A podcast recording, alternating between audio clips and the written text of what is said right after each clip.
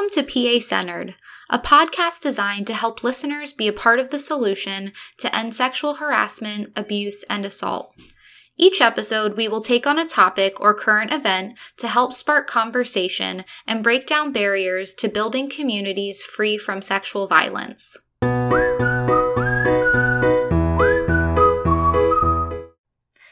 Hi, everyone. I'm Jackie Strom, the Prevention and Resource Coordinator at the Pennsylvania Coalition Against Rape.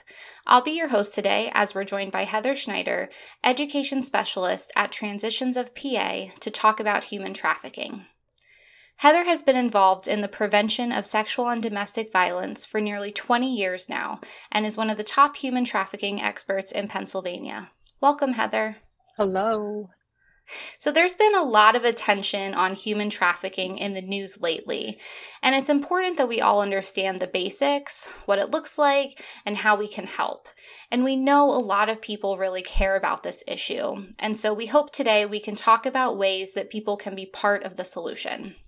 So, first off, what is human trafficking, and what does it look like in rural Pennsylvania? Well, and there is a lot going on right now, and people are hearing rumors and they're hearing things that are not exactly true as how it's defined by what we're seeing in our communities. By definition, it is the exchange of any sex act for an item of value. So, those items of value can be anything from money, drugs, transportation, food, shelter. Um, we've had instances where um, we've been informed that a, a victim has provided um, a sexual act, even in exchange for something as simple as a happy meal from McDonald's. So, but what we're seeing here in rural Pennsylvania in our communities and our backyards are generally family members who traffic another family member. Um, or we're hearing about young girls, especially talking about having older boyfriends and how these older boyfriends are taking them places and treating them to different things and then it, it turns into where it, this is an actual trafficker that is is um, getting the young girl into this life. Right and so it's not really like what people have seen on tv and in movies right no, it's generally not the movies and TVs. Uh, that's not to discount that. Um, there are some situations that might present themselves as that. Uh, to really get um, informed about what trafficking is and, and how it does affect families and communities, uh, one of the documentaries that we always recommend is I Am Jane Doe. And it shows an account of three young women and um, what their experiences are throughout being trafficked. And um, so if you really want to get a good clear view of that it's it's very hard to watch in some cases. Uh, one thing we always do tell people that if you're going to educate yourself about this you have to also prepare yourself and make sure that you're following up on self-care. That makes sense so, who is most likely to be involved in a human trafficking situation? And let's start with who m- might be most likely to be a trafficker. Well, in, in that particular situation, uh, what we have encountered, and according to the Department of Health and the, the Department of Justice, the first category is parents or guardians. Now, that doesn't necessarily always mean that right away you look at the biological parent, but there's foster parents there's step parents there's anybody acting in a role of a of a guardian whether it's legal guardianship or not. Um, those are individuals that are putting themselves in that role. Um, a lot of times in the conversation with a victim you'll hear the young especially a young female which is the majority of the victims um, that are trafficked, you'll hear her refer to her trafficker as daddy. And so that's even putting that into that category. But then we have other family members. We have those individuals acting as boyfriends, even husbands, uh, pimps, other acquaintances, drug dealers, gang members. You start going down the list of the ones you kind of typically expect to be associated with that. Um, but then you have those fake employment agencies which pop up all over the place. You have fake modeling um, agencies, um, job placement agencies, adoption agencies, even that are not um, true to what what they say. Anywhere there's a situation where it, it's just like any other uh, relationship where violence and abuse is present. It's all about power and control. This trafficker is all about having power and control over this individual, and they'll do whatever it takes through force, fraud, and coercion to uh, entice that victim um, into this situation. And many of the victims hold themselves responsible and say it's their fault that they're you know in this situation but it is not the trafficker is the one that has totally manipulated and especially when a minor is involved um, it's it's these these individuals are professionals at what they do so they're able to really manipulate the mind of a child to uh, entice them thinking that they're coming into a better situation when they are not so you just spoke a little bit about who some of these victims might be, but could you tell us a little bit more about who's most likely to be victimized by human trafficking? Well, as I mentioned, it's mostly minor girls. Um, you have at risk youth, uh, especially runaways. We've uh, experienced where, where kids will, uh, will run away several times you know in a 12 month period and even the department of justice indicates that um, a minor has uh, there's a high percentage that they will come in contact with a trafficker or be trafficked if they run away three or more times in a 12 month period right now um, especially the way our our world is turning we have individuals that um, are struggling with their own sexual identity we have LGBTQ and homeless youth, and sometimes homeless not by choice, but look at the fires that are ravaging our West Coast. And we have families that are being displaced. We've had natural disasters like floods, even in our own area, that have displaced families. And so these kids are finding themselves living with people that they really don't know that well. They may be family members, they may not be family members. Um, they're in situations where they're around other people and exposed to situations that they may not normally be exposed to. And so when you have children that are really struggling um, in their own situations it's it's very easy for someone who knows what they're doing to target that youth and be able to manipulate them. So there's there's a lot of outside factors that are going on with with that as well. Absolutely and then so the last category of folks I wanted to touch base about is who are the sex buyers? Who is making human trafficking continue to exist? Well, and that's just it.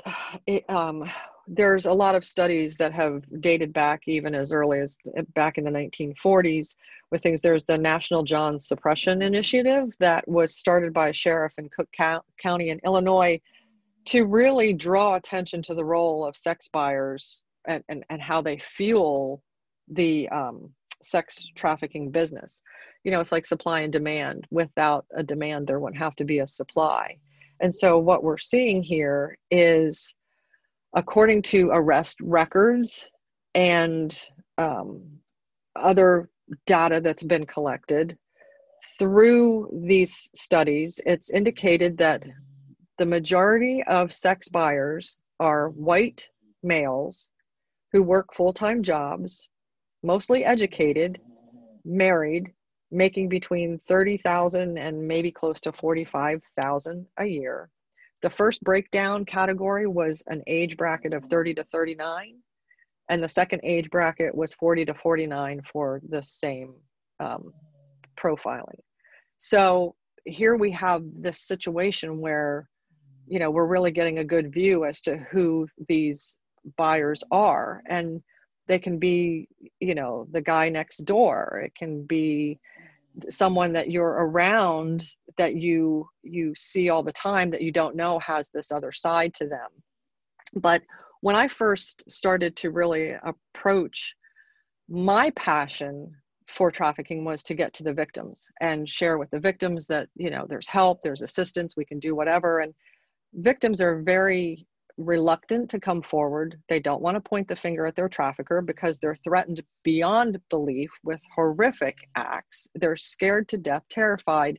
They feel that they've been abandoned. They're do- and that's why i say this isn't like the movies. Nobody's going to have a father that's going to you know jump continents to come rescue them to bring them back home these kids are often the the forgotten kids. They're the throwaway kids. They're the ones that nobody's going to come looking for. So they're struggling. And but in the same token they have this bond with the trafficker that they feel some sort of responsibility to continue to do what they're doing to provide for the trafficker. And in some cases when it's a young girl thinking that this is her boyfriend she feels this is love because this is what the trafficker tells her. When we really didn't get a clear uh, you know direct line to helping victims because they were reluctant not because they want to be where they're at but they're scared to leave that life. So then i thought okay well let's go after the traffickers because we can get law enforcement and we can bust down doors and we can do whatever we have to do to make sure that we get these people off the streets and that they're not selling these kids anymore traffickers are always one step ahead of everybody else. They can do things that are against the law where law enforcement trying to arrest these traffickers, they have to go by the book and they can't break laws to arrest people. So traffickers were always in the background. They were always very distant. They were always in, in positions where they weren't easily gotten to so then i first then i then i thought okay now first victims i'm not going to get anywhere with them. Traffickers they're going to always be one you know way out there. So without the sex buyers there would be nothing. So let's go after the sex buyers and let's start having conversations that we need to have that will share with these individuals that this isn't right this isn't appropriate you're taking a child's life away from their you're taking a victim away from their future this isn't what we need to do we need to end this and we need to bring more people on board in this conversation and make this a commonplace conversation that this behavior is unacceptable and it needs to end and it needs to end now. Yes i agree with all of that Um, so I know in a bit we'll talk about how folks can get involved and prevent things like this from happening. But just to get a little more background information, can you talk about where human trafficking happens? It can happen anywhere anywhere anytime in some of the places where you least expect it in your own backyards in your communities things are happening with victims that sometimes are right under our noses.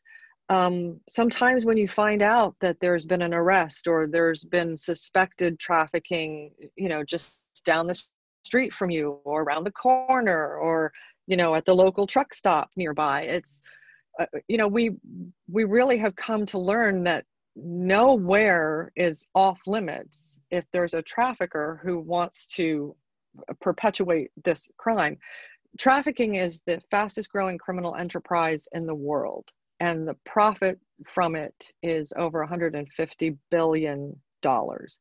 So it's motivated by money. You have individuals that are living in poverty that feel that this is the best way to get out of that situation. They're looking at, you know, whatever it takes to benefit them at all costs of anybody else involved.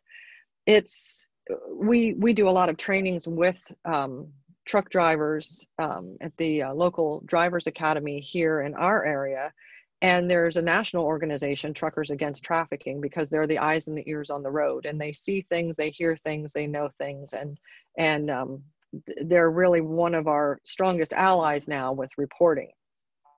So we've had victims tell us that they've been trafficked right out of their own homes and they live in rural communities they live in suburbs they live in big cities. It, it doesn't matter. Wherever there's somebody that feels that this is a, a crime that they want to be involved in they're going to try to push the issue. So we just have to learn to recognize some of the signs when especially like i said when you have a younger girl talking about an older boyfriend you see behavioral changes you see um, signs of of abuse or torture um, a lot of these victims are tattooed or branded with with um, markings that identify them as property of the trafficker.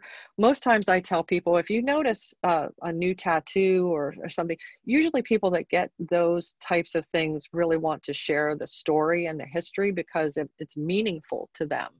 But if you get an individual who doesn't want to talk about that tattoo, can't give you some information about that, has a very rehearsed response to questions that you ask. If you ask them if they can come and go as they please and they can't, if they're living in a home where there's multiple children living in that home and you see a, a, large amount of activity of adults coming in and out of the house. Um, there's a lot of things where kids will um, have serious mental issues and health issues and you you, you rely on your gut instinct you know as adults we get to a certain position in our life where if something's not right don't just discard that feeling you know err on the side of caution and, and make a report and I think you bring up a really interesting point about um, going with your gut and if something's not right, to report it or to ask for help. Um, and I think, as we alluded to earlier, there's a lot of things circulating in the news and the media about human trafficking and about people potentially being abducted for human trafficking. But I know that that's not always the case, or oftentimes not usually what's happening. And so I was wondering if you could talk a little bit about how most victims i know you you talked about it a little bit already but what it looks like most common for a victim of human trafficking to initially get involved in this um, in in most cases it's not a blindside abduction not to say that that doesn't happen but yeah, there are a lot of uh, things in in especially on social media right now with be cautious of this, be cautious of that. We should always be cautious of our surroundings. We sh- we should always be in a situation where we're watching out for ourselves and for others. The situation where we're seeing and the victims that we're working with have usually been trafficked by a family member and we're seeing a lot of of situations where the the family member traffics and like i said mostly the young girls in the family because you can sell a gun once you can sell a drug once but you can sell a victim in for trafficking for sex acts over and over and over and over and over again. And because of whatever the dollar amount is that you're getting for that individual when that individual's no longer able to be put out there for sale for whatever reason there's always another one in the family there's always another one that you know and victims are more likely to trust older people in the family that they know and some victims have even told us that they've been born into this life that they were born to be trafficked and to be sold. Um, there's there's some pretty horrific stories that victims have shared.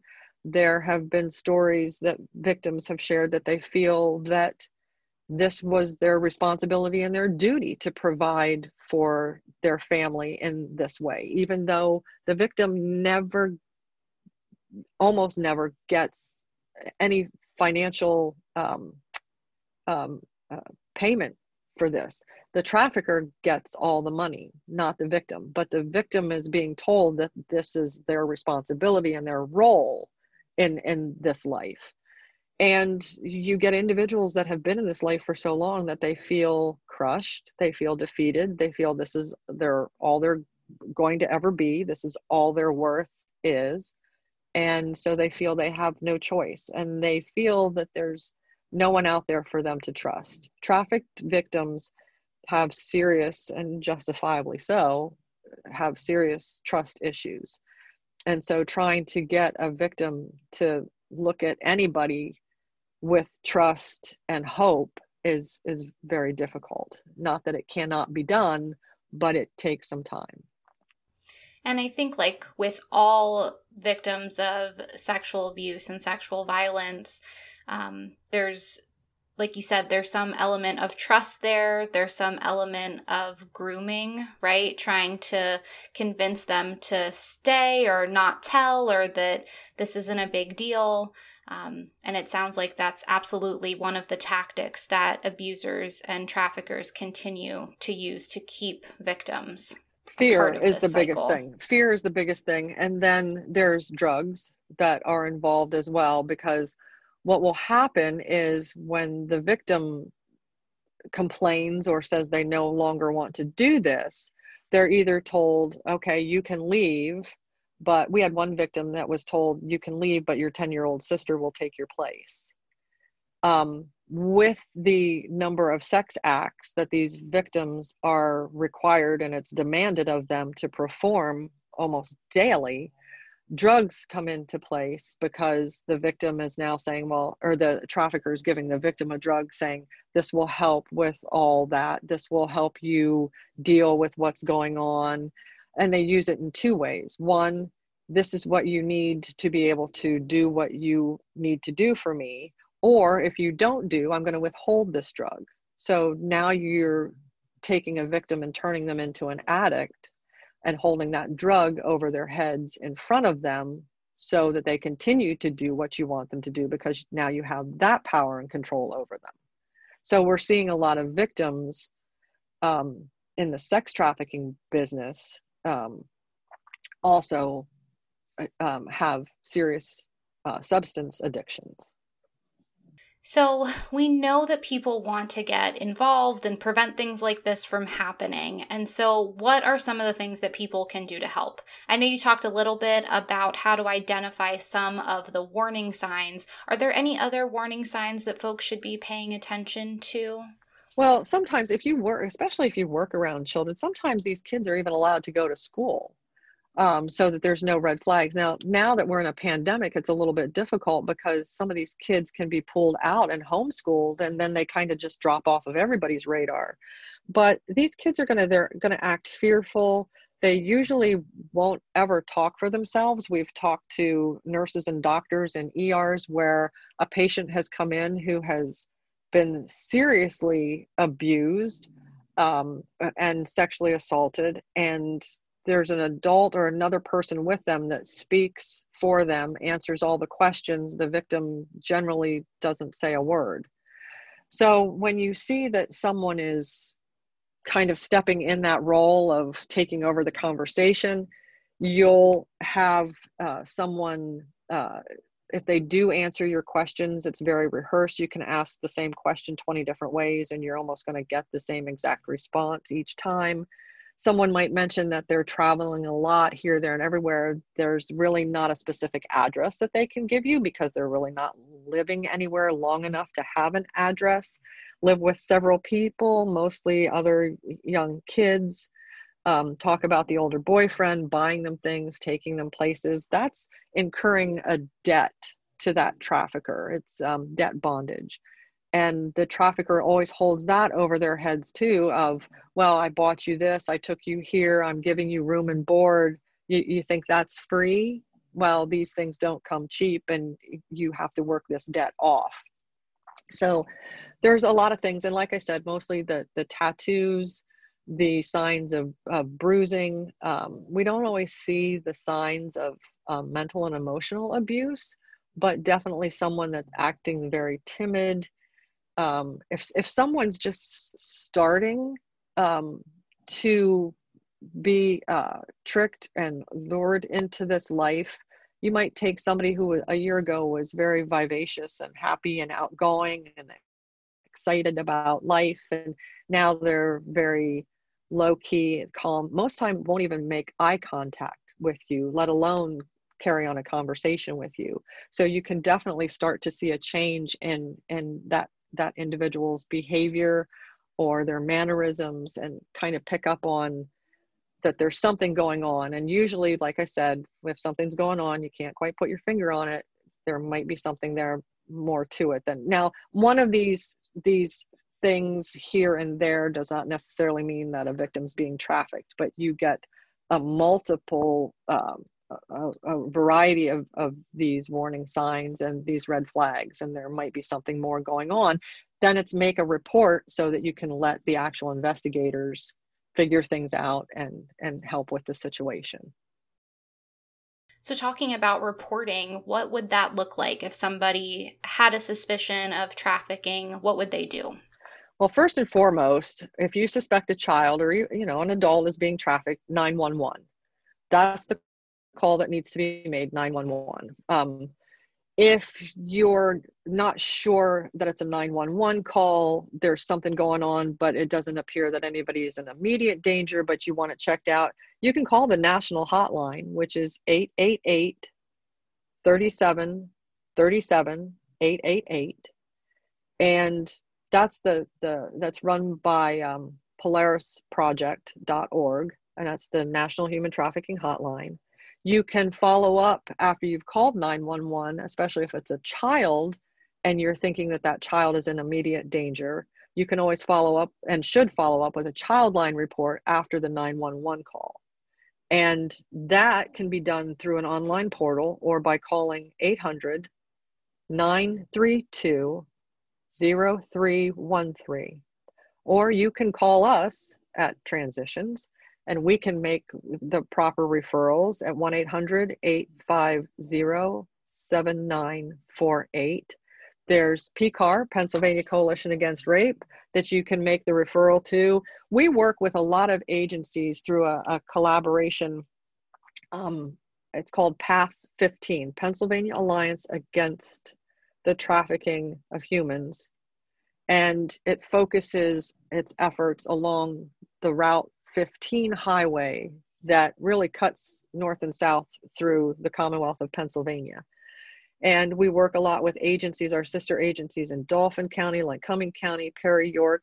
We have sister agencies all through the Commonwealth of Pennsylvania that are rape crisis centers and can refer to the appropriate agency if they're not prepared um, to, to help in that particular situation. So there's a lot of us that are on board. There's a lot of us that are on the same page. There's a lot of individuals and and and um, uh, organizations that are popping up that are making claims to be able to help victims of trafficking, and that might all be well and good. But you want to make sure you're reporting to a, a reliable, credible organization, institution um, that's going to be able to get that victim help immediately. So the ones that I mentioned um, through PCAR, Pennsylvania Coalition Against Rape, and our sister agencies and ourselves, 911, law enforcement, absolutely, the national hotline, those are all uh, the ones that you need to make sure you have in your phone at all times. And if you suspect, you know, just you can you can report anonymously. You can and, and report as a mandated reporter. All of all those individuals out there find individuals who are mandated reporters of suspected child abuse this is one of those things where if you suspect it report it and then make your report. That's a great reminder for folks to put those numbers in their phone so that they have them at all times because you really never know what you're going to run into and when you're going to need to help out. Correct. So that's about all the time we have today. But Heather, I wanted to thank you so much for joining us to talk about human trafficking. I know I learned a lot, and I'm sure our listeners will too. Great. I'm glad to do it. Thank you so much for having me. And so, if anyone has any more questions about human trafficking, you can visit pcar.org or your local rape crisis center. Thank you all for listening to this episode of PA Centered.